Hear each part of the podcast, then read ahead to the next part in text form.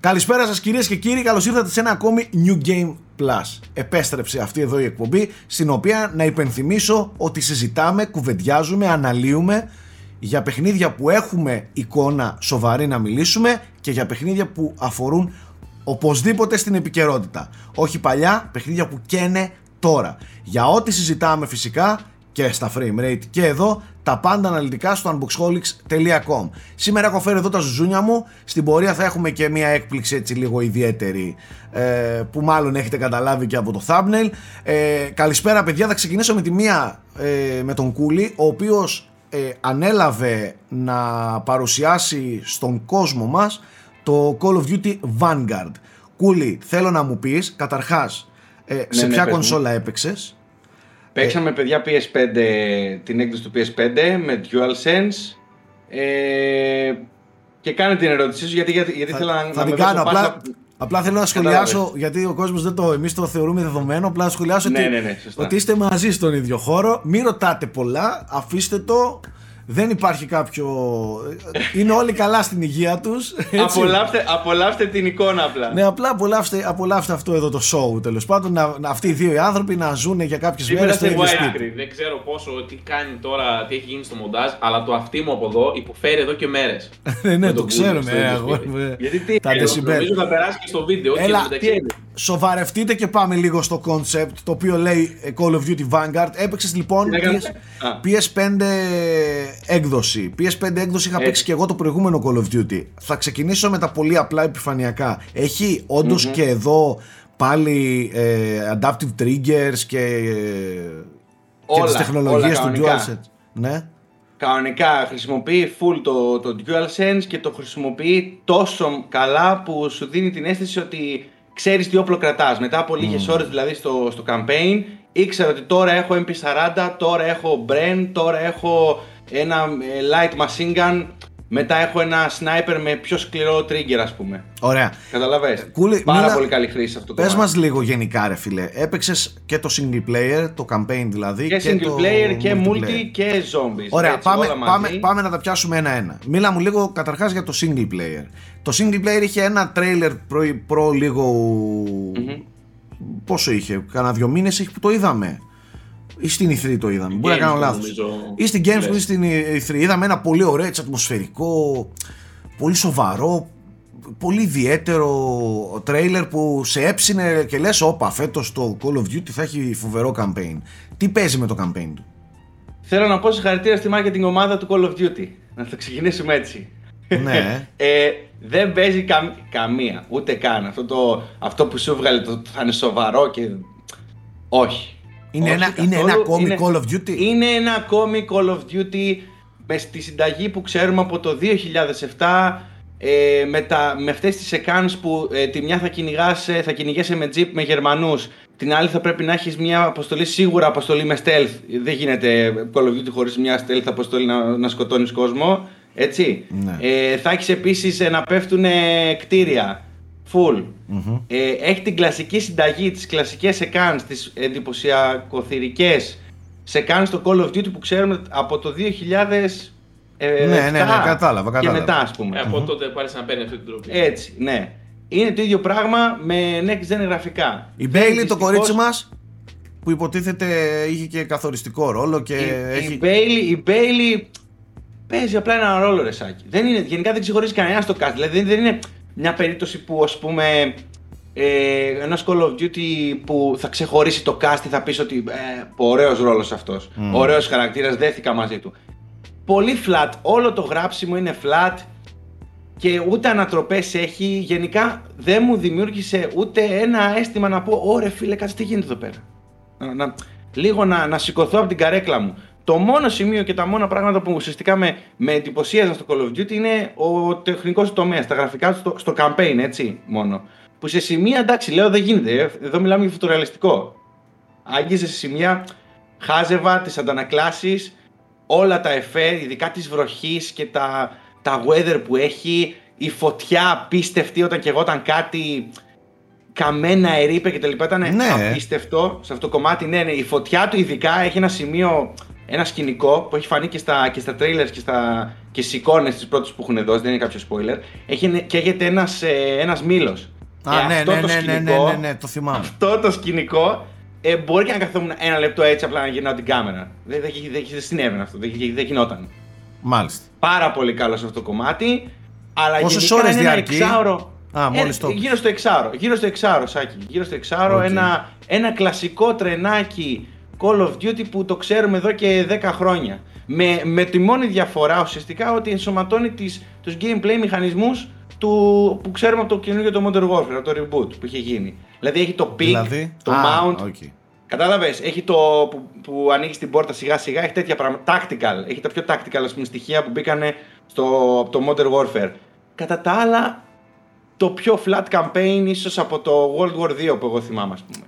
Που είναι πάλι τη ίδια της Sledgehammer, έτσι, δεν είναι τυχαίο. Πολύ κρίμα γιατί ε, και η μουσική του είχε δώσει έτσι. Πάρα πολύ μια καλή αίσθηση. μουσική. Και το γράφω στο review.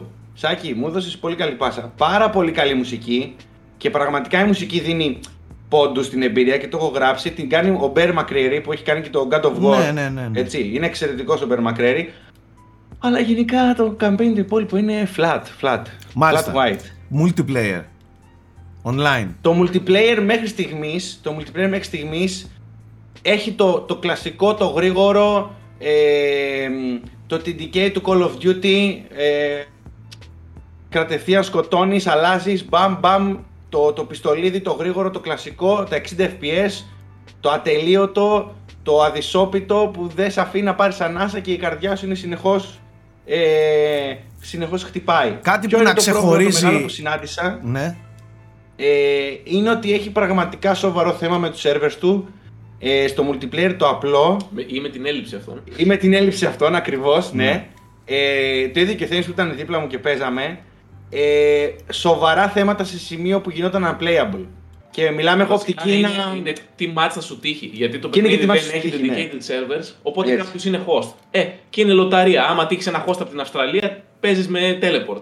Ναι. Δηλαδή Δυστυχώς. αυτό, αυτό για μένα που το βλέπω και λίγο πιο τεχνικά το κομμάτι είναι απαράδεκτο. Είναι τη 2021 να μην έχεις dedicated servers στο πιο μεγάλο παιχνίδι όλης της βιομηχανίας. Και, Δηλαδή, ποιο είναι, και ποιο είναι το παράδοξο; Dedicated servers έχει το zombies. Για, γιατί; το Zombies τρέχει σε άλλη τεχνολογία η οποία είναι η τεχνολογία της Treyarch. Ναι, αλλά γιατί; Ε, δεν έχει λογική. Συντονιστείτε Sledgehammer μου και Treyarch και κάντε το μαζί, να πούμε δηλαδή. Ένα multiplayer όλο μαζί είναι. Δεν το κατάλαβα αυτό. Το Zombies τρέχει τέλεια. Δεν έχει προβλήματα με, με lag και τα λοιπά, network related προβλήματα. Τρέχει μια χαρά. Το Zombies Μίλα μου, είναι... μίλα μου ε, λίγα δευτερόλεπτα για το multiplayer. Έχει κάτι που να ξεχωρίζει, κάτι που να, που να, που να πει ότι κοίταξε φέτος κάνω κάτι άλλο ή μιλάμε απλά για ένα ακόμη Όχι, καλό φλα- multiplayer; Ένα ακόμη, ένα ακόμη καλό multiplayer ε, που το γράφω κιόλας μπορεί και να, να ξεχαστεί πολύ εύκολα. Οκ. Η Δηλαδή, δεν σύνδεσή θα του με φερθεί το... πολύ καλά χρόνος πιστεύω. Κάποιο είδους σύνδεση με το... Ε, το Call of Duty το, Με το Warzone θα θα πεις, αυτό θα βγει το Warzone Δεκέμβριο, Σάκη. δεν έχει... Αυτό θα βγει το Δεκέμβριο. Ναι. Θα Όχι, αλλάξει αυτό όλο δεν το Warzone. Θα αλλάξει όλο το Warzone, παιδιά. Θα, γίνει, θα μπει στο Pacific Era και καλά. Με νέο χάρτη, με πολλά νέα διαφορετικά. Απλά αυτό θα έρθει το Δεκέμβριο. Ε, όταν θα έρθει και η πρώτη σεζόν, νομίζω. Για- γιατί τώρα είναι pre-season στο Vanguard, αν δεν κάνω λάθος. Έτσι, ναι. Δεν μιλάμε, δεν, μιλάμε, δεν μιλάμε για online ε, δωρεάν, είναι μέσα στο πακέτο που πωλείται στο παιχνίδι, έτσι. Άλλο πράγμα το Warzone που ο κόσμος μπορεί να το κατεβάσει και να παίξει δωρεάν. Τώρα το Vanguard, Ναι, το αυτό θα online έρθει, του Vanguard... το καινούριο, το Vanguard περιεχόμενο θα έρθει έτσι και αλλιώς στο Warzone. Κατάλαβες, δηλαδή θα είναι στο, και στο, θα- οποιοςδήποτε θα μπορεί να παίξει το Vanguard περιεχόμενο του Warzone. Απλά θα είναι σαν update, σαν skin. Μάλιστα. Ε, οπότε δεν σε βλέπω και πάρα πολύ ικανοποιημένο με το Call of Duty. Όχι, όχι, Σάκη, πραγματικά. Πραγματικά τελείωσε το campaign και κάνω ένα... Οκ. Αυτό ήταν. Εντάξει. Που άλλες φορές σε ένα campaign Call of Duty τελειώνει και κάπως εντυπωσιακά, ξέρεις, σε κρατάει με ανοιχτό το, Θυμάμαι το, στόμα, δηλαδή το, σε Black Ops, κλάνεις. το Black Ops που τελείωνε με τους What are the numbers, Mason, What do they mean; Και είχες φάει το mindfuck Άντε, του αιώνα γεια. τώρα σε Call of Duty, τέτοιο mindfuck. Άντε γεια, το, ας πούμε, τα τελευταία εξαιρετικά campaign σε σενάριο Και το του περσινό Black Ops, ήταν τουλάχιστον. καλό. Και το περσινό ήταν καλούτσικο το campaign του. Και το, και το Modern Warfare ήταν καλό. εντάξει. Και το περσινό ήταν. Ε, έχεις κάτι να προσθέσεις για το Call of Duty ή να προχωρήσουμε; Σοβαρά τώρα. Να προχωρήσουμε, να προχωρήσουμε πολύ σοβαρά. αλήθεια σου Ωραία, λέω. ωραία, ωραία. we, Με got, κάθε ειλικρίνεια. we got the point. Πάντως, Σάκη, κάτι τελευταίο. μπο- Μπορεί να είναι ιδέα μου βέβαια, αλλά έχω την εντύπωση ότι δεν θυμάμαι άλλη φορά τέτοιο αθόρυβο launch από Call of Duty. Δηλαδή, εγώ δεν, δεν βλέπω τίποτα γύρω από το παιχνίδι. Εγώ νομίζω Δεν ότι ξέρω είναι αν μια τε- διεκπαιρέωση το δικό φέτος. μου. Ναι, δεν ξέρω αν θα φανεί και στις πωλήσεις βέβαια. Και αν το είπανε φαίνεται. και στο. Είχαν και, πώς το λένε, μήνυμα στην αρχή ότι και καλά αυτό το παιχνίδι φτιάχτηκε από χιλιάδες εργαζόμενους ε, ε, εντός της σπίτια πανδημίας, ξέρω εγώ. Ναι. Εν καιρό πανδημίας από τα σπίτια τους. Δηλαδή, όντως, Οκ. κάναν μια διεκπεραίωση φέτος και εντάξει, δεν θέλω να φανταστώ ότι τραβήξανε για να βγάλουν ακόμα και αυτό το Call of Duty. Όπως και όλη η παιδιά, βιομηχανία όμως δεν δίνει κάποιο, Έτσι, όπως και όλοι, ναι. κάποιο Θα σου ξεχωριστό. πω- να σας πω μία- Όχι, δεν είναι ελαφρυντικό. Έτσι το απλά το. το Όλη η αναφέρω. βιομηχανία Να έτσι σας πω δούλευε. Τι Απλά να μια κάνουμε; παρένθεση για το τι συμβαίνει με τα Call of Duty και το λόγο που τώρα τελευταία ίσως να έχει χάσει την μπάλα Activision. Κανονικά τα, τα Call of Duty είχαν μπει σε έναν κύκλο τριετίας. Γι' αυτό και φαινόντουσαν πολύ πιο περιποιημένα. Ωστόσο, επειδή πήγαν κάποια πράγματα στραβά στην ανάπτυξη, είχε πάρει, είχαν, είχαν βγει ένα-δύο χρόνια παιχνίδια τότε με την Treyarch και την Infinity Ward στον κύκλο τους. Τέλος πάντων, εδώ Κατάλαβε. είμαστε για να μιλάμε για τα παιχνίδια αυτά καθ' αυτά. Ε, Αλλά ναι, οκ. Θέλω να σου πω ότι είναι με δύο χρόνια ανάπτυξη στα το, τελευταία Call of το Duty. τι, γι' αυτό τι και- θα μπορούσε, τι θα έπρεπε, τι θα θέλαμε είναι πολύ διαφορετικό από αυτό που τελικά παίρνει κάποιος με τα 69-99 ή 79-99 που ζητάει το παιχνίδι. Απογοητευτικό λέει ο Κούλης ή τουλάχιστον όχι κάτι τρομερό, όχι κάτι ε, φανταστικό, όχι κάτι σούπερ ιδιαίτερο. Προχωράμε. Γιώργο, μίλα μας για το Avengers, κάναμε μια κουβέντα στο frame rate. Ε, Avengers είπα. Avengers. Το ίδιο είναι. Όλα το ίδιο είναι. Καταλάβαμε όμως, εντάξει. Καταλάβατε τι εννοώ. Ε, για τον Guardians. Για να δείτε ότι δεν το κάνει επίτηδες αυτό με τη Marvel, παιδιά. Το εννοεί ότι δεν τον ενδιαφέρει. Μα, μα είναι όλα ίδια. Τέλος πάντων. Ε, Guardians of the Δεν είναι. Galaxy, το οποίο. Ε, για το οποίο έχουμε μιλήσει ήδη στο Frame Rate, έχεις πει κάποια πράγματα. Δώσε και εδώ, για να έχουμε έτσι μια πιο ολοκληρωμένη ε, εικόνα, δώσε και εδώ μερικά πραγματάκια ε, για το παιχνίδι. Το τελείωσες, το παρουσίασες. Ναι, έχει αναλυτικό review. Είναι για μένα μία από τις πολύ ευχάριστες εκπλήξεις της χρονιάς. Ε, όχι μόνο επειδή δεν το περίμενα, και κα- βασικά νομίζω κανείς μας δεν το περίμενε να είναι ένα ναι. τόσο καλό παιχνίδι, γιατί ούτε από το marketing του περιεχόμενο φαινόταν, ούτε είχε προκαλέσει ιδιαίτερο ενθουσιασμό.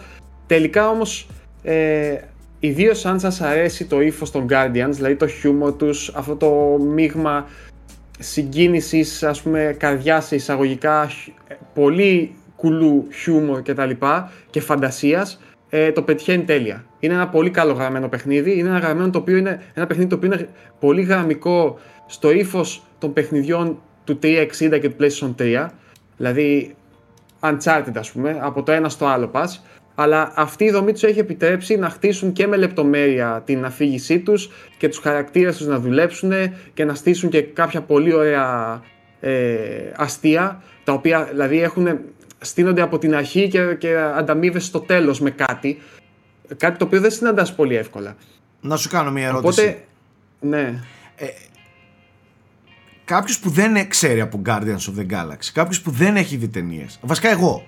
Εγώ είμαι αυτός, Που δεν έχει καν και κάποιο είδους συμπάθεια σε όλο αυτό.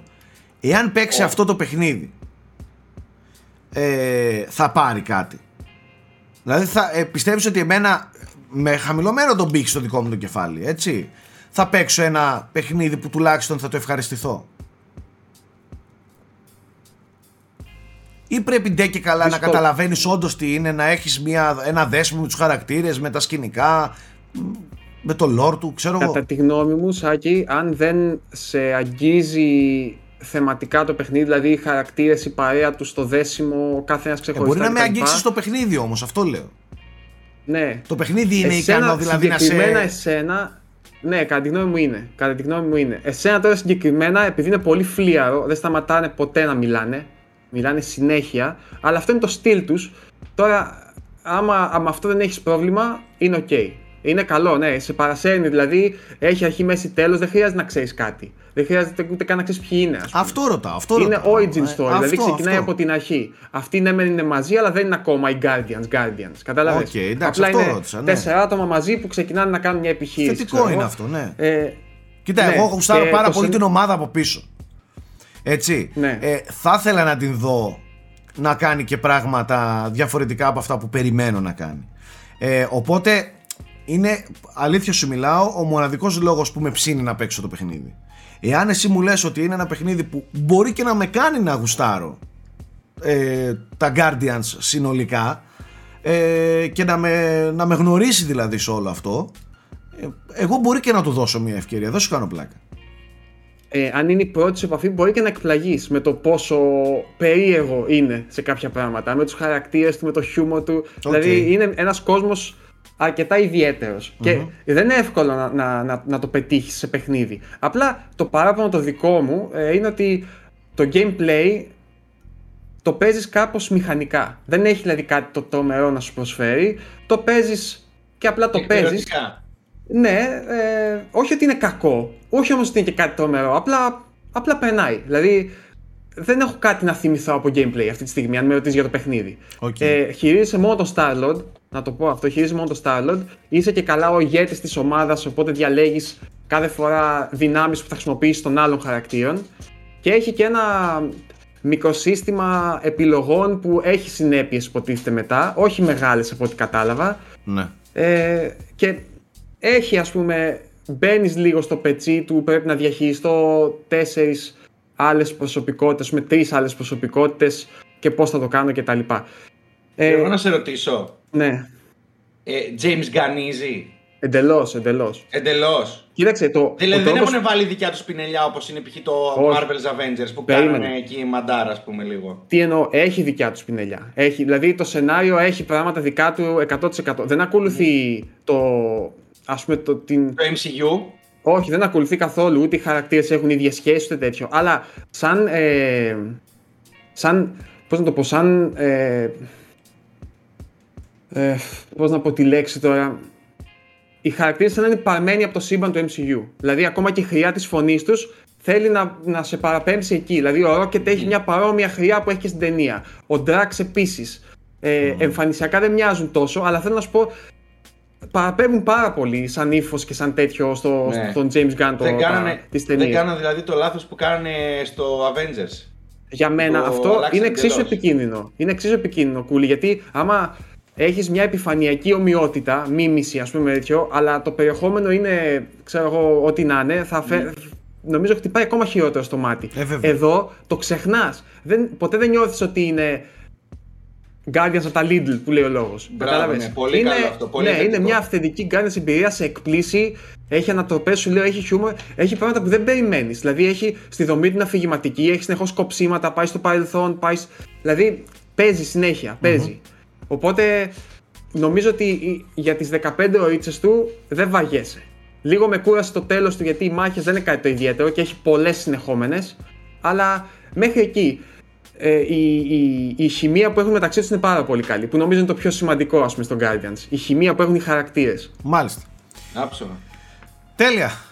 Θα... Και, να, ναι. και κάτι ακόμα, Σάκη, το οποίο ας μην το περάσουμε στον Ντούκου, έχει ένα πάρα πολύ καλό και δουλεμένο σύστημα διαλόγων, όπου δεν πέφτει ποτέ ένας πάνω στον άλλον. Ενώ λοιπόν έχουν, μιλάνε συνέχεια μεταξύ τους την ώρα που παίζεις εσύ. Ε, δεν πέφτει ποτέ ένας στον άλλον, έχουν καλό timing, δηλαδή έχουν πετύχει κάτι τρομερό εκεί πέρα. είναι πολύ ωραίος. Συμβαίνει, ε, να μπουρδουκλώνονται οι διάλογοι στα παιχνίδια. Ναι, ή ξέρεις, μπορεί, ναι, και μπορεί κάτι να κάνεις εσύ στο gameplay που να τους διακόψει και να κάνει. Όχι, είναι πολύ ομαλά δοσμένο και δεν ξέρω τι αλγόριθμος έχει από πίσω, αλλά είναι πολύ ωραίο. Πολύ ωραίο. Πολύ ωραία. Ε, ε, σε αυτό εδώ το σημείο της εκπομπής θα, θα διακόψουμε κούλι και θέμη θα βάλουμε έναν τύπο να μας μιλήσει για ένα παιχνίδι έτσι πολύ αγαπημένο των τελευταίων ημερών και ξαναέρχομαι στα, στα παιδιά για να συνεχίσουμε την, την υπόλοιπη κουβέντα. Και να και κάτι που δεν περιμέναμε ποτέ να συμβεί σε αυτήν εδώ την εκπομπή. Εντάξει παιδιά, να ξέρετε ότι συμβαίνουν και στους καλύτερους. Δεν μπορείς δηλαδή να τα ελέγξεις όλα, δεν μπορείς να είσαι σε όλα εντάξει, θα γίνουν και τέτοια. Τέλος πάντων, έχουμε φέρει αυτόν τον τύπο εδώ να μας μιλήσει για ένα παιχνίδι που τις τελευταίες εβδομάδες ε, έχει παραδώσει ψυχήτε και σώματι στο συγκεκριμένο αναφέρομαι στο Diablo 2 Resurrection το remake του Diablo 2 και παίζω και εγώ, παίζω και, παίζω και στρατούλες αλλά δεν παίζεις όσο παίζει ο Αλέκος οπότε Αλέκο μίλα μας λίγο για την εμπειρία σου για τον Diablo ρε τύπε Λοιπόν, ε, Diablo 2. Ε, παίζαμε πάρα μα πάρα πολλά χρόνια πα- πριν. Θυμάσαι Σάκη που έπαιζα. Έχει 20 Ε, χρόνια. πριν 200. Ε, είναι το πιο hardcore Diablo που υπάρχει στο, στη σειρά. Το πιο δύσκολο και το πιο μη συγχωρηταίο. Σωστά το λέω πρίτσκα; Μμ. Ε, Να, να μην συγχωρεί το ίδιο εννοείς. ναι, να μην σε συγχωρεί. Ε, το, γενικά τα Diablo χωρίζονται σε δύο κατηγορίες. Στην κατηγορία του Σάκη, το παικτό, παί- οι παίκτες του Diablo. Στην κατηγορία του Σάκη που παίζουν ένα casual. Τι θες να single πεις, τι player. θες, θες να πεις κάτι; Ναι, να, να, άσε με να τελειώσω. Ναι. Υπάρχει αυτή η κατηγορία που παίζουν normal και δεν μπαίνετε χαμπάρι τίποτα από το όντως παιχνίδι. Δηλαδή παι- παίζετε ας πούμε, α, σκοτώνετε το, το μποσάκι, πηγαίνετε στο επόμενο act, ε, παίζετε εκεί, ε, τρώτε κανένα wipe, ξαναπάτε στο μποσάκι το, ε, και τελειώνετε. Αυτό το, πες. τι, ε, Αυτό το κάνουμε. τι φοράτε Όντως αυτό πάνω κάνουμε. στους χαρακτήρες σας, τα skills, τα, τα, τα, το, το, το, το, ε, build του, στο χαρακτήρα που θα κάνετε με τα skills και με αυτά, δε- σας περνάει μπερνάκης μπερνάκης. Εντάξει. Έτσι. Το Diablo 2 έχει πολύ πολύ βάθος, το οποίο ο Σάκης και οι αυτοί οι παίκτες δεν θα το καταλάβουν. Δεν θα το πάρετε χαμπάρι. Δηλαδή θα θέλετε να το βρείτε και να πείτε «Ω, θα βάλω στο, στο Hammer ας πούμε, ε, θα πείτε στον Paladin σας, ε, θα βάλω ε, πέντε πόντους και ε, έχετε κάνει το build σας μια μαντάρα, ας πούμε. Δεν θα το πάρετε χαμπάρι. Το Diablo αρχίζει και γίνεται actual hardcore Diablo όταν πηγαίνεις στην τρίτη κατηγορία, στο Hell. Που αν πάρουμε το, το διάγραμμα ευκολίας, ας πούμε, ε, το normal με nightmare, πάει έτσι ομαλά, δηλαδή παίζεις στο normal, παίζεις ε, nightmare έτσι και το hell πάει εδώ. Δηλαδή δεν είναι ότι το hell πάει εδώ, είναι τέρμα Πικ. ε, ε, κάθε τι τέτοια. Ε, για μας το hell και γενικά το Diablo το μετά από εσά, εκεί είναι το παιχνίδι που μένει και σε κρατάει. Δεν Το τους Diablo μας το- χωρίζει Γιώργο έτσι. Εμείς και Ναι. εσείς. Ε, Γιατί ξέρω ότι δεν θα ξεκάθαρα, είναι παίξεις ξεκάθαρος. Με το που δεις τα credits ας πούμε, ξέρω ότι θα το παρατήσεις. Εγώ με το που δω το credits θα παίξω το Nightmare, μετά θα προσπαθώ να μπω στο Hell. Δεν μπορώ να μπω. Δεν μπορείς να μπεις έτσι εύκολα. Προετοιμάζεις το χαρακτήρα σου για να μπεις στο Hell. Συγκεκριμένο build, μαθηματικά, skills, items, ποια bosses να φας για να σου πετάξουν κάποια items που θέλεις. Φαρμάρης το Hell- Αλέκο. Έλα. Φαρμάρης. όλη μέρα. Το, το Diablo είναι αυτό. Το Diablo είναι ε, farm runs, έτσι λέγονται αυτά, που κάνεις ε, run ε, το boss. Π.χ. τι ε, ψάχνεις ας πούμε να, να, να φας ε, τον μπαλ στο τέλος, έτσι, στο Act 5. Και κάνεις farm runs. Εγώ ας πούμε πηγαίνω κατευθείαν, ε, φαρμάρω τον boss, ε, restart το game ξανά. Φαρμάρω τον boss, σκοτώνω μέχρι να μου ρίξει ε, τα αντικείμενα που θέλω για να μπορώ να είμαι καλύτερος και να πάω στο hell. Δεν Ναι. μπορείς να πας ας πούμε, στο hell έτσι εύκολα. Άιντε ανέβασα level. Ωραία, και- να σου κάνω κι εγώ τώρα μια άλλη ερώτηση. Δεδομένου ότι αυτό το παιχνίδι είναι αυστηρή αντιγραφή του, προ... α, ε, του βασικού παιχνιδιού. Δεν έχουν Ναι. γίνει αλλαγές. Τα λέω καλά. Πέρα από το τεχνικό κομμάτι είναι το ίδιο, το ίδιο content, δεν είναι; Ναι, ναι, ναι. α- α- το ε, ίδιο ακριβώς. περιεχόμενο. Ωραία. Ναι. Εσύ έχεις λιώσει στο 3 που υποτίθεται έχει βελτιώσει, έχει, πε- έχει εξελίξει, έχει. Δεν έχει τελειώσει το τρία. Καμία σχέση. Δεν νιώθεις ότι είναι λίγο πισωγύρισμα στο να ξανασχοληθείς και τα λοιπά ή θεωρείς ότι το Diablo 3 ας πούμε όντως χάλασε κάποια πράγματα και το Diablo 2 με το remake ε, τα ξαναβρήκατε φτιαγμένα; Εγώ αισθάνομαι ότι δίνουν τυράκι στον κόσμο γιατί περιμένουν πάρα πολύ το Diablo 4 και επειδή έχουν απογοητευτεί με το 3, μιλα... για το... η Blizzard μιλάει στο... για το 4, η Blizzard λέει ότι θα είναι το καλύτερο Diablo και το πιο σκοτεινό. Που το πιο σκοτεινό Diablo μέχρι τώρα είναι το 1. Όταν λέμε σκοτεινό εννοώ και στο lore. Μιλάμε ε, για βα- βαρβαρότητα και φρίκι το 1. Έτσι. Ε, η Blizzard έχει χτίσει ένα τρομερό 4 επειδή αργεί το 4 και επειδή φάγανε πολύ ξύλο με το 3 ε, σου λένε ρε φίλε, δεν κάνουμε το 2, γιατί το 2 παίζανε μέχρι κάποια χρόνια παίζανε 2 ακόμα, έτσι, πριν κλείσουν στους servers. Ε, παίζανε μέχρι τώρα, 2-3 χρόνια. Από το 2000, πότε βγήκε, το 2001. Παίζανε ακόμα. Δηλαδή υπάρχουν κανάλια, dedicated κανάλια στο YouTube, Diablo 2. Από τότε. Ναι, και εντάξει, έχουν ξέρω, ένα- ολόκληρη θρησκεία είναι να πούμε. Στο... Ναι, και υπάρχει ολόκληρο market πάνω σε αυτό, έτσι. Δουλεύουν market. Ε, πουλάνε αντικείμενα ο ένας στον άλλον, κάνουν trades ε, με λεφτά ή και χωρίς. Με... Γενικά υπάρχει τεράστιο market και έχουν χτίσει σελίδες, γιγαντιαίες σελίδες πάνω στο ε, μ- ε, market του Diablo 2. Ωραία, Οπότε- για, να, για να έχουμε και μια πιο ολοκληρωμένη εικόνα. Γιατί σε αυτήν την εκπομπή εδώ σχολιάζουμε και το παιχνίδι σφαιρικά, όχι μόνο για αυτό που πώς το βλέπεις εσύ. Ε, τεχνικά, εγώ που παίζω τουλάχιστον βλέπω, δεν ξέρω και εσύ αν συμφωνείς, α, ότι είναι πραγματικά πολύ βελτιωμένο, δεν το συζητάμε. Κόπηκες λίγο ξαναπες το. Λέω τεχνικά είναι πολύ βελτιωμένο το παιχνίδι. Ε, Και αυτό που μου έκανε εντύπωση είναι ότι όντως δεν έχουν πειράξει τίποτα, ρε φίλε. Δηλαδή, πατάς και το live ε, αλλαγή, on the fly αλλαγή της G. μηχανής γραφικών. Ε, και από Ναι, εκεί και καταλαβαίνεις ότι πειράξει- δεν έχουν αγγίξει τίποτα, έτσι. Αλλά Ναι. Σκέψου ότι στο 2 το Resurrected, το, στα πο- πολλά κανάλια, dedicated κανάλια στο YouTube, δεν το παίζουν με τα καινούργια γραφικά. Το παίζουν και το ανεβάζουν βίντεο με τα παλιά. Γιατί; Δεν θέλουν να αλλάξουν καθόλου την εμπειρία.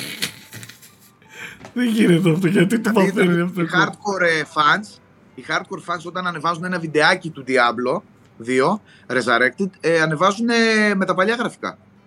Είναι, πώς να σου το πω, αισθάνονται καλύτερα με τα παλιά γραφικά. Η πιο οικία. Δεν έχουν αλλάξει τίποτα απολύτως. Είναι ακριβώς το ίδιο παιχνίδι. Σε ήχους δεν έχουν, Γι' σε αυτό ήχους δεν- αλλάξανε σε ήχους. Ναι, Και τον ήχο Θέλω να έχουν σου πω πειράξει. ναι, δεν αλλάξαν τίποτα από το content. Ναι, τίποτα ναι. πολύ. Δεν είναι ότι πρόσθεσαν κάτι ή βάλανε κάποια αντικείμενα παραπάνω, γιατί στην αρχή ακουγόντουσαν κάτι τέτοια. Ε, δεν πρόσθεσαν τίποτα, είναι ακριβώς το ίδιο και γι' αυτό δεν του δίνω και πολύ ζωή. Εγώ. Δεν του δίνω καθόλου ζωή γιατί ε, πλέον ε, το, καταρχάς έχει γίνει και πιο εύκολο τώρα. Μπορείς να βρεις πιο εύκολα items, μπορείς να βρεις πιο εύκολα στα facebook ε, groups items να κάνεις trade, γιατί παλιά έμπαινε σε forums, έπρεπε να επικοινωνήσεις με τον άλλο. Ξέρεις τώρα, Γιώργο, ίντερνετ παλιό ε, κλπ. Οπότε, άλλη γλύκα είχε παλιά. Τώρα είναι λίγο Εγώ. κάτι πιο... Είναι Fast, πιο ε, εύκολο. Ναι, Ναι, Κατάλαβα τι έχεις εννοείς. ένα- Είμαι σε 5-6 group τώρα εγώ, έτσι. ναι σίγουρα υπάρχουν κοινότητες τώρα που βοηθάνε ο ένας τον άλλον. Facebook, εύκολα. με τη μία. Ναι, ναι. Παιδιά ψάχνουν αυτό. Πετάγεται ένα από τον Καναδά. Ναι, ναι, το έχω. Πες μου το Battlenet, ε, ba- ε, Battle Tag. Κάνεις trade κατευθείαν. Ενώ παλιά αυτό το αντικείμενο για να το πάρεις ήταν. ε, ναι. έπρεπε Ε, να ε, κάνει. Ναι. Να- Μια, μια ερώτηση θέλω να σου κάνω. Εγώ, επειδή είμαι εντελώς επιφανειακός με τα Diablo, δηλαδή παίζει να έχω παίξει συνολικά η ζωή μου 5 ώρες, ξέρω κάτι τέτοιο. Δηλαδή δεν, δεν έχω ιδέα. Ε, Μπορείς να μας πεις με μια-δυο κουβέντες, ποιο είναι το appeal, δηλαδή ποιο, ποιο είναι το τέτοιο του Diablo, το να συλλέγεις το αντικείμενο και να χτίσεις το όσο πιο αποτελεσματικό build μπορείς, ας πούμε. ναι. Εννοώ ότι αυτό είναι το, η απόλαυση που παίρνεις σταδιακά, σιγά-σιγά κτλ. Ναι. Η απόλαυση που παίρνεις είναι ότι δένεσαι πολύ με, το, με τον κόσμο Α, οκ. Ε, Έχει εξερεύνηση δηλαδή.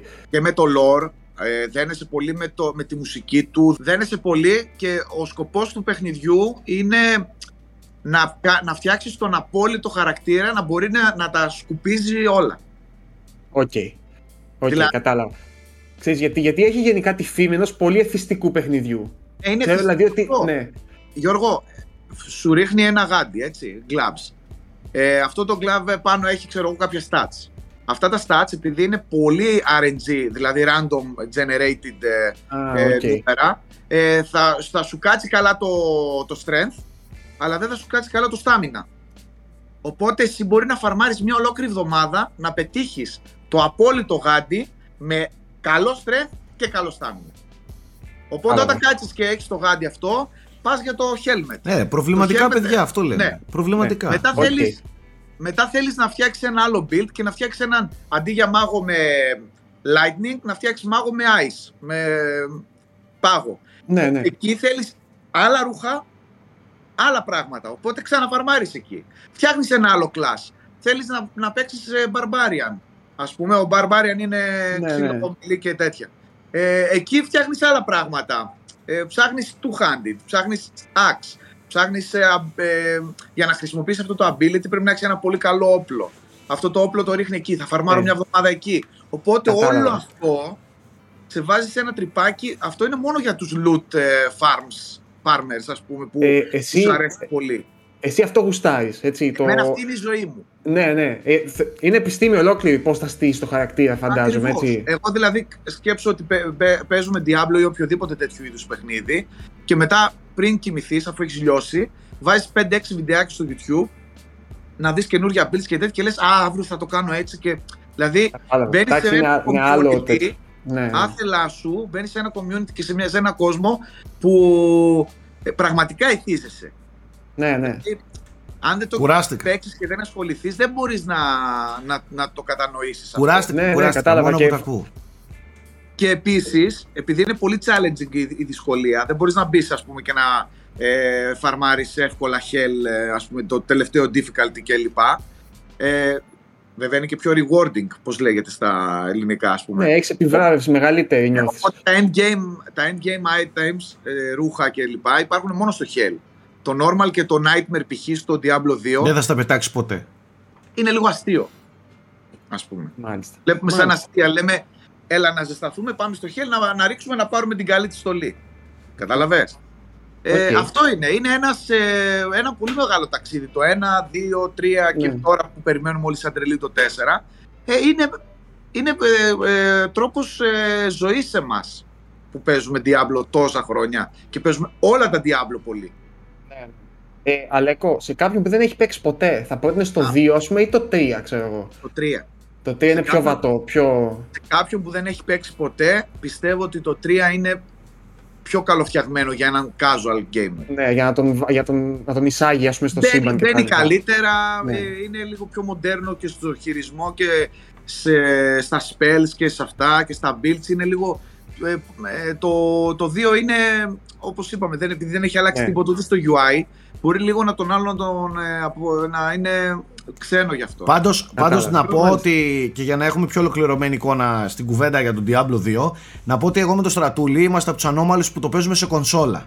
Ε, για το τρόπο που παίζει ο Αλέκος και τα, το επίπεδο που παίζει ο Αλέκος προφανώς σε κονσόλα δεν γίνονται πραγματάκια αλλά για τον τρόπο που Καλά, παίζουμε γίνονται. για τον χαρά τρόπο που παίζουμε εμείς ε, να πω ότι έχει φανταστικό χειρισμό σε κονσόλα δουλεύει άψογα ακόμα και τα μενού του και τα λοιπά που είναι με κλικ μενού ε, επίσης δουλεύουν πάρα πολύ καλά. Ε, και γενικά είμαι πάρα πολύ ικανοποιημένος από τον τρόπο που τρέχει ας πούμε στην κονσόλα. Δεν με δυσκολεύει, δεν νιώθω ότι θα έκανα πολύ καλύτερο game.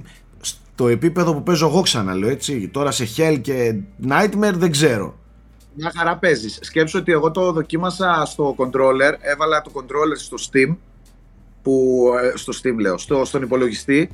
Ε, και μου άρεσε πάρα πολύ. Και είναι τόσο γρήγορο, με το που ανοίξει το controller, αλλάζει το UI. Δεν χρειάζεται να, να επιλέξεις. Ναι, εντάξει, Εσύ- αυτό το, τα καινούργια παιχνίδια στο Steam το κάνουν χρόνια Ναι. τώρα. Απλά δεν πιάνεις Αλλάζει controller τόσο- εσύ στο Steam. Ναι, δεν πιάνω. Ε, απλά αλλάζει τόσο γρήγορα, οπότε πολλές φορές μπορεί να σε βοηθήσει και το controller, γιατί στο controller παίζεις κάποια πράγματα τα κάνεις και καλύτερα. Γιατί έχει περισσότερα hotkeys. Καταλαβες, να βάλω εδώ το teleport, εδώ στο R- R1 το teleport, ναι, R2 έτσι δουλεύει, έτσι δουλεύει. Και, είναι... Fireball. και δουλεύει πολύ Ναι. καλά. Δουλεύει πάρα πολύ καλά. Το drop in, drop out το, του co-op του πράγματος δουλεύει και αυτό επίσης άψογα. Με το στρατού δηλαδή μπαίνω-βγαίνουμε πανεύκολα τέλεια. Τα loadings είναι μηδενικά, ε, Ναι, ναι, του, δεν- του θανατά μηδενικά. Δεν υπάρχει loading στο παιχνίδι. Και γενικότερα πάρα πολύ καλή δουλειά από την Blizzard. Μακάρι έτσι σοβαρή όπως είναι με το Ωραία, καλή Resurrected. Έλα.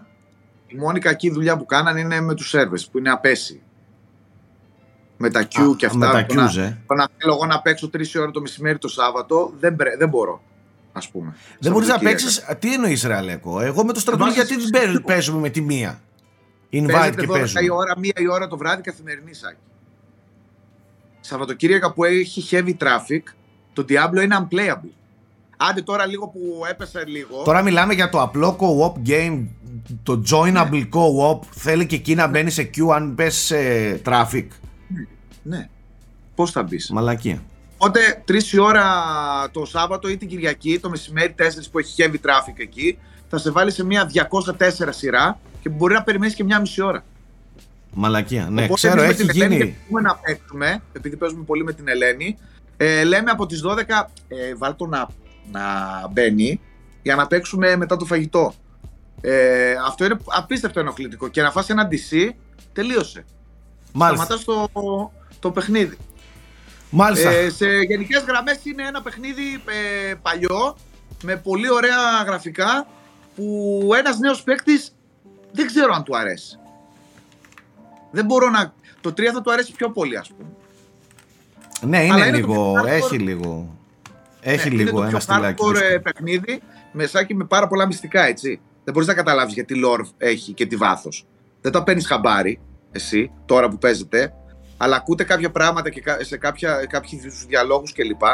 που δεν μπορείς να φανταστείς τι λένε από το ένα ε, Diablo και πόσο εξελίσσεται στο 2 και πόσο βαρύ είναι το 2. Δεν Μάλιστα. θα τα καταλάβω. Κομπλέ. Αυτά. Ε, τράβα κάψου. Φιλιά. Θα ξαναλέμε, ελπίζω, Αλέκο. Ε, αν μπορείτε, επειδή Σάκη με ευκαι- λίγο ευκαιρία, ε, ρε, παιδες, ε, σας παρακαλώ, ψάχνω τα αλράσα body, αν κάποιος ε, τέτοιο να με βοηθήσει, αν κάποιος με ακούει, ψάχνω ένα ταλράσα ε, για το μαγάκι μου. Αυτό, αν κάποιος στα σχόλια... Ε, κάποιος, κάποιος, Παιδιά, κάποιος δεν πέφτει. τρελός σαν Ε, και εσένα θα ε, εμφανιστεί στα σχόλια. Ναι, δεν πέφτει με τίποτα. Δηλαδή, αν μπορείτε, σας παρακαλώ.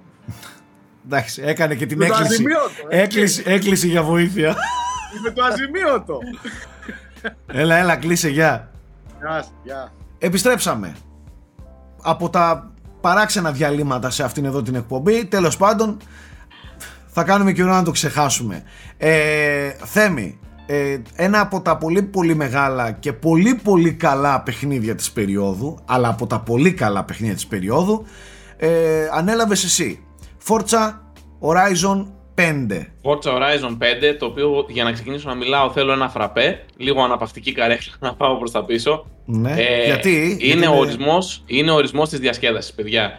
Ε, το, το παιχνίδι είναι εξαιρετικό καταρχάς και να πω ότι εγώ από την εμπειρία που είχα το προτείνω πραγματικά σε όλους. Δηλαδή ακόμα και να μην σου αρέσουν τα racing, αν έχεις ικανό υπολογιστή ε, ή αν έχεις καινούργια κονσόλα από One X και μετά ή, σι- ή κάποιο series, αξίζει μόνο και μόνο για να το βάλεις να δεις τα γραφικά. Ε, να ξεκινήσω από αυτό λοιπόν, να πω ότι είναι Εντάξει, όχι απλώς κυνηγάει το φωτορεαλισμό, είναι στα όρια του γελίου τα γραφικά. Δηλαδή, ε, οι ζούγκλες που έχει και τα, τα δάση και το πόσο πυκνή είναι η βλάστηση αγγίζει Crysis 1, το οποίο ήταν FPS και προχωρούσες με ένα χιλιόμετρο την ώρα, περπατώντας δηλαδή.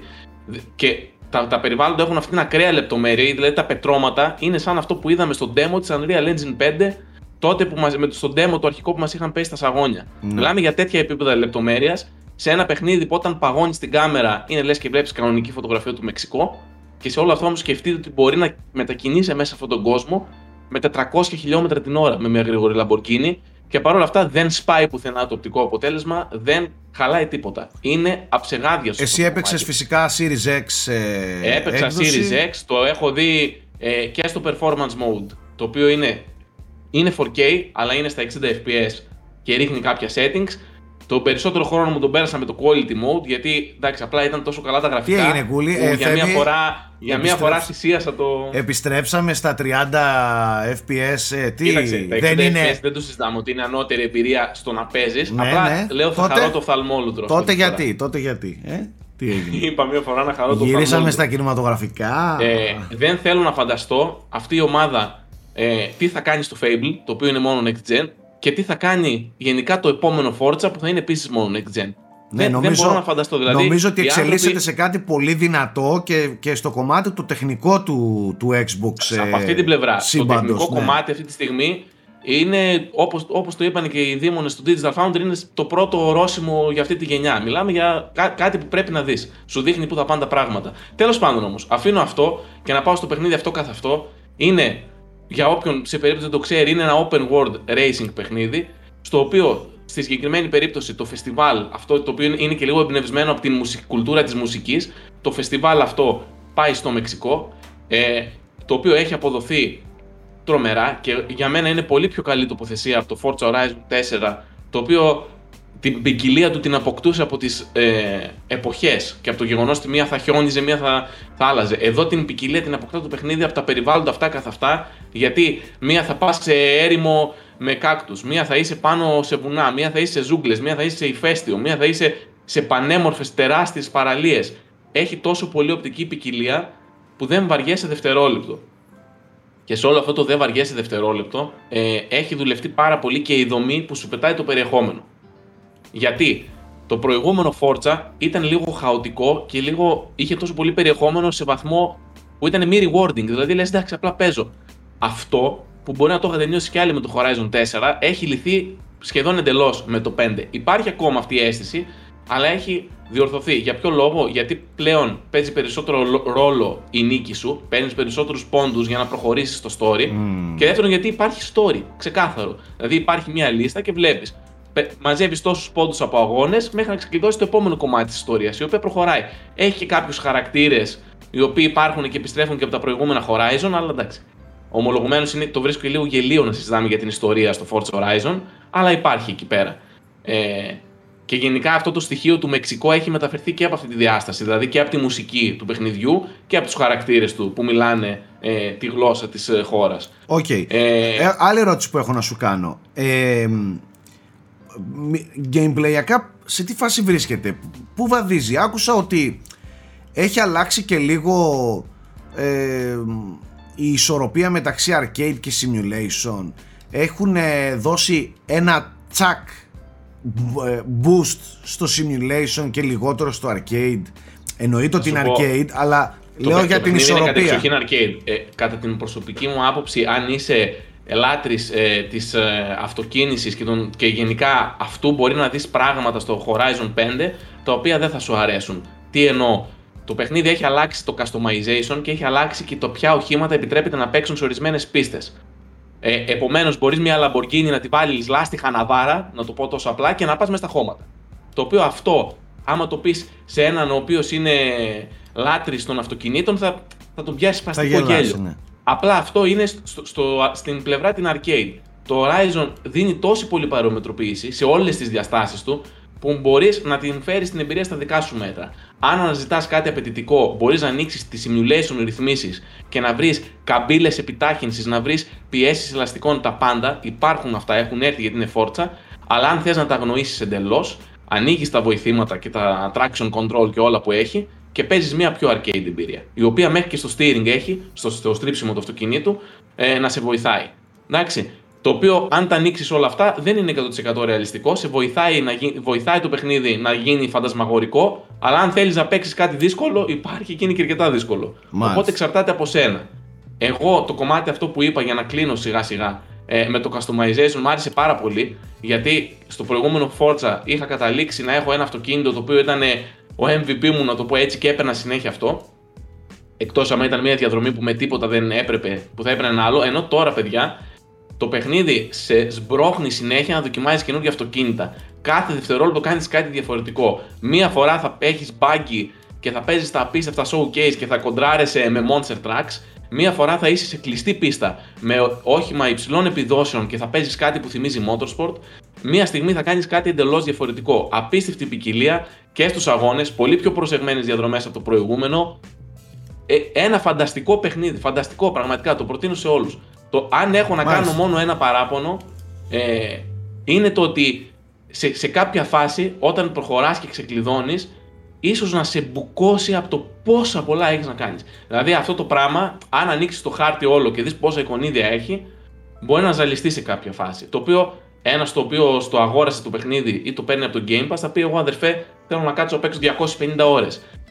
Για κάποιους είναι θετικό. Για μένα προσωπικά, OK. Okay. Εγώ το βάζω στα παράπονά μου γιατί λίγο ζαλίζομαι να βλέπω ένα open world το οποίο έχει τόσα πολλά εικονίδια.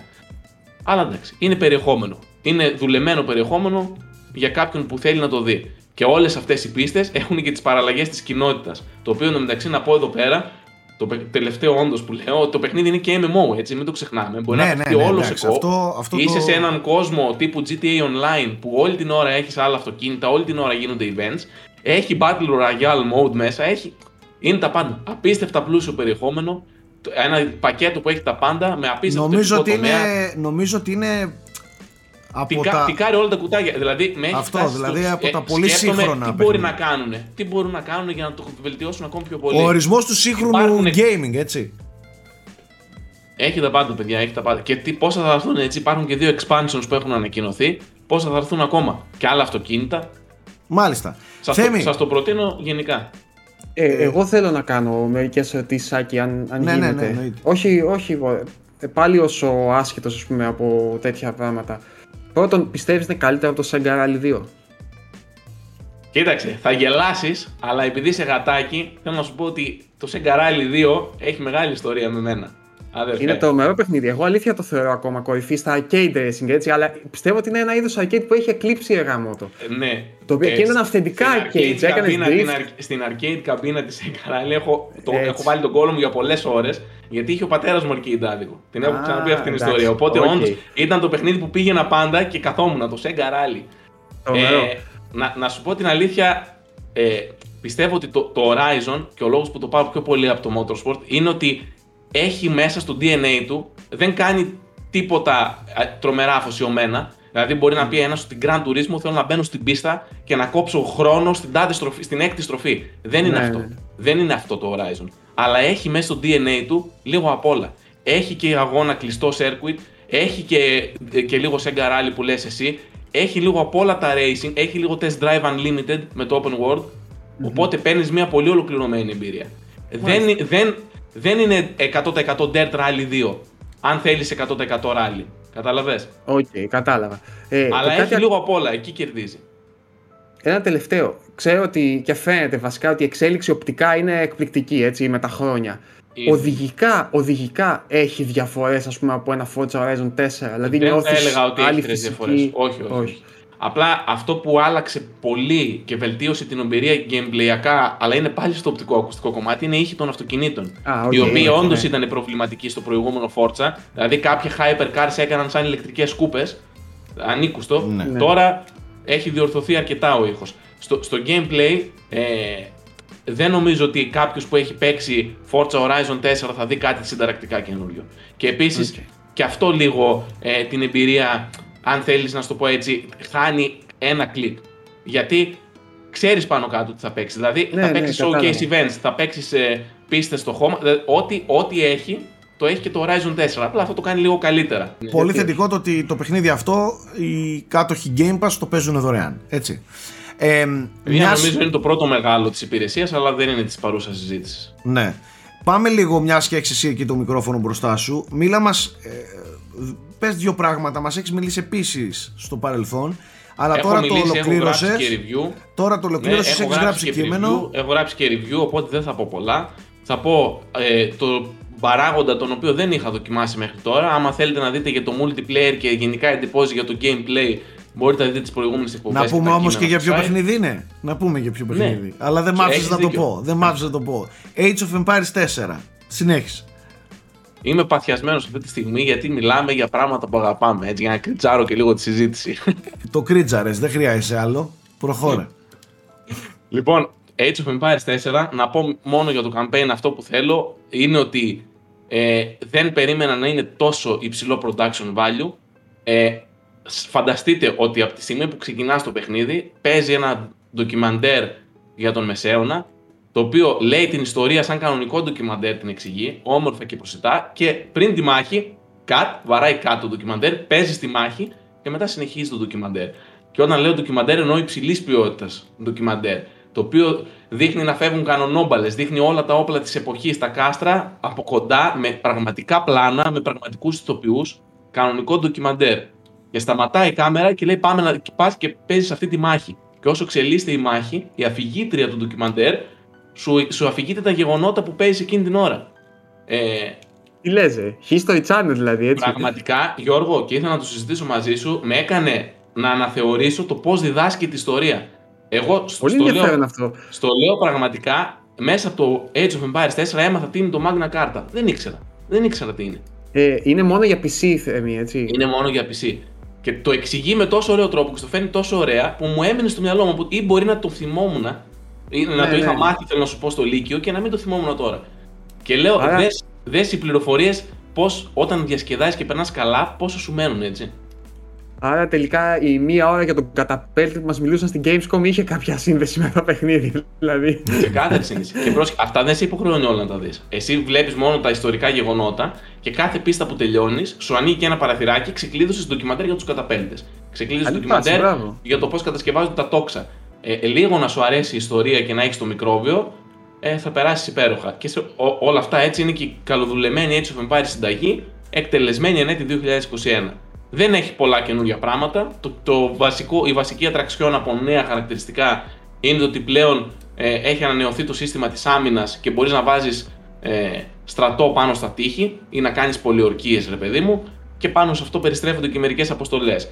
Αλλά εντάξει, είναι μία από τις καλύτερες strategy φόρμουλες που έχουν υπάρξει ποτέ σε ένα θρηλυκό franchise. Είναι πολύ καλά εκτελεσμένη από το στούντιο των Company of Heroes και έχει και την πτυχή αυτή την ιστορική που αυτή, τη, αυτή τη φορά μιλάμε για κάτι καθαρά τύπου ντοκιμαντέρ εντελώς ιστορικό ε, που το κάνει για μένα να ξεχωρίζει. Έχει πλάκα, είναι κάποια παιχνίδια που σαν να έχουμε ψιλοαποδεχτεί ότι δεν μπορούν να εξελιχθούν, παιδί μου. Ε, σαν να τερματίστηκαν εκείνη την περίοδο και ξέρεις, δεν. Τώρα στα Resource Παράπονα έχω, Gathering. παράπονα έχω αρκετά να ξέρεις, Strategy. δηλαδή μπορούσαν να εξελίξουν πράγματα. Ε, στο Α. UI, σε, Ναι. Σε, σε, πο- σε αρκετά πραγματάκια, δηλαδή Οκ, ακόμα μικρο- και οι villagers, μικροεξε- ναι, Ναι, μη, μπο- μικροβελτιώσεις μπορούσαν να τα τώρα. κάνουν, λες. αλλά, οκ. Αλλά στη συνταγή τη βασική πιστεύεις μπορεί να γίνει έτσι κάποια επέμβαση. Είναι πολύ ρίσκο για να το κάνεις. Δεν ξέρω, δεν ξέρω, δεν το, έχω, δεν το έχω σκεφτεί αυτό, αλλά τι να σου πω. Αυτά πάνω κάτω για το Age of Empires. Δεν ήθελα να επεκταθώ γιατί έχουν περάσει και μέρες. Έχω γράψει αναλυτικό κείμενο, μπορείτε να το δείτε. Οι γενικές εντυπώσει είναι μου άρεσε. Μου άρεσε πολύ. Το παιχνίδι είναι πολύ καλό. Και αν έχετε το μικρόβιο της ιστορίας, ε, σας το προτείνω. Είναι και αυτό Game Pass, οπότε είναι εύκολα προσβάσιμο και από Steam φυσικά, όποιος θέλει. Μάλιστα. Αυτά από μένα. Ωραία. Πάσα μικροφόνου στον Κούλι. Έχουμε υποσχεθεί εδώ και μέρες ότι αν και έχουν περάσει οι μέρες από την κυκλοφορία του ότι δεν γίνεται να μην κάνουμε μια έτσι ιδιαίτερη μνήα στο πολύ αγαπημένο μας παιχνίδι που ακούει στο όνομα Alan Wake. Βγήκε ένα remastered λοιπόν, το Alan Wake Remastered. Ε, Τότε πως τίτλος. πολύ, πολύ ψαγμενιά ο τίτλος του, του Alan Wake. Τέλος πάντων, ε, να σου πω και είναι και πιο τίμιο. Τουλάχιστον ξέρεις ότι σου πουλάει ένα remastered και όχι κάτι άλλο. Ε, Έτσι ναι. έχω την εντύπωση ότι το περιγράφει και απόλυτα. Δηλαδή, ούτε για remake μιλάμε, ούτε για, για κάτι άλλο πιο τραβηγμένο. Είναι ένα βελτιωμένο, ελαφρώς, οπτικά Alan Wake.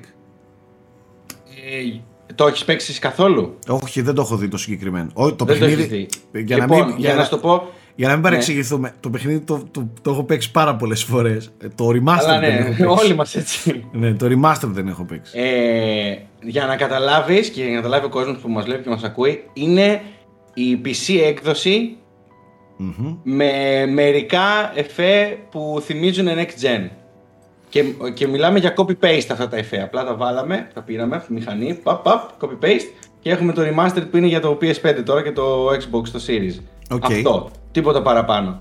Ου- ε, έχουν μεταφέρει, έχουν αλλάξει τα μοντέλα των ε, χαρακτήρων των βασικών, δηλαδή του Alan Wake, της Alice κτλ, κτλ, όλων των πρωταγωνιστών της ιστορίας, για να είναι λίγο πιο εκφραστικά, γιατί όσοι θυμάστε την παλιά την έκδοση του 360 και του PC, ήταν ε, της εποχής του 2009-10 ας πούμε, μην πω και πιο παλιά γιατί το παιχνίδι αναπτυσσόταν το 2006 έτσι κι αλλιώς. Ε, για να θυμίζουν λίγο πιο έτσι καινούρια, πιο μοντέρνα Ναι. όλα τα, όλο το οπτικό το κομμάτι του. Ε, για μένα προσωπικά το remaster έχει κάνει ε, δύο φάουλ. Ένα είναι ότι έχει, έχει σοβαρά τεχνικά προβλήματα, έχει τα ίδια προβλήματα τεχνικά που έχει, ε, που είχε και παλιά. Είναι- δεν προσπάθησαν να το διορθώσουν. ε. Μιλάμε για cutscenes που κολλάνε. Ε, μίξη ήχου που έχει προβλήματα πολλές φορές επίσης και αυτό με παραξένησε πάρα πολύ πώς γίνεται να πουλάς ένα remastered με υποτίθεται βελτιωμένο ήχο και τα λοιπά assets και το ένα το άλλο χωρίς να έχεις διορθώσει εκείνα τα βασικά λάθη. Ναι, ναι, ναι, ναι. Τέτοια θέματα που θα μου πεις κάποιος που το παίζει πρώτη φορά θα τα προσέξει τόσο; Μπορεί και να μην τα προσέξει. Εγώ που το έχω παίξει και το ξέρω από την, από την καλή και την ανάποδη το παιχνίδι, τα είδα. Εντάξει, να τα λέμε και αυτά. Ε, και το δεύτερο μεγάλο ατόπιμά του για μένα είναι και που, αντι, που, έχει, αντι, αντι- που έχει πανετικό αντίκτυπο στο, ε, στην, στο όλο mood του παιχνιδιού είναι ότι έχουν αλλάξει το color correction, τα χρώματα, τη χρωματική παλέτα του παιχνιδιού. Δεν ξέρω για ποιο λόγο το κάνανε πιο χρωματιστό, να το πούμε πολύ απλά λογάκια.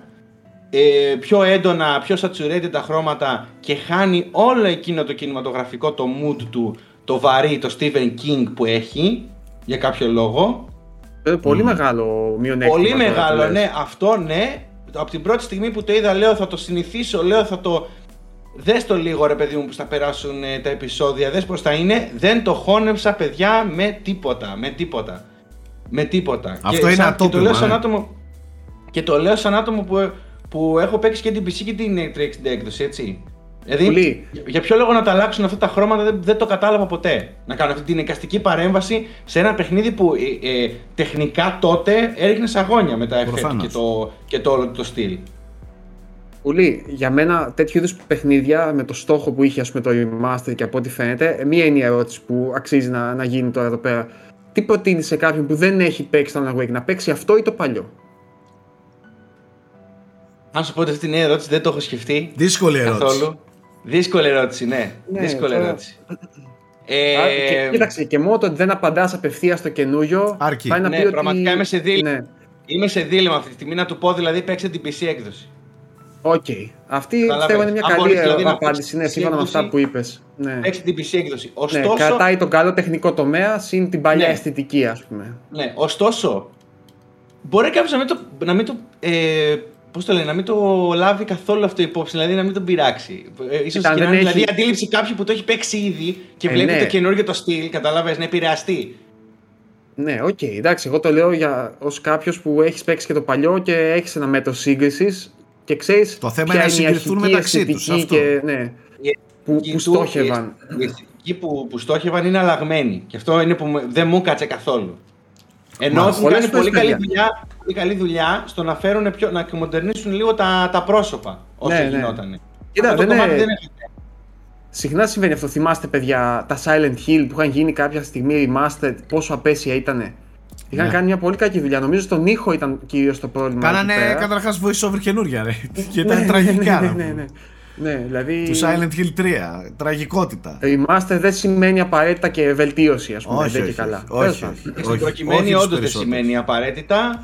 Ε, και συν να πούμε ότι έχει κάποια συνδετικά κομματάκια για το γενικότερο ευρύτερο σύμπαν πλέον της Remedy. Κάτι που Το δεν είχε το Remedy βασικό Connected παιχνίδι. Universe.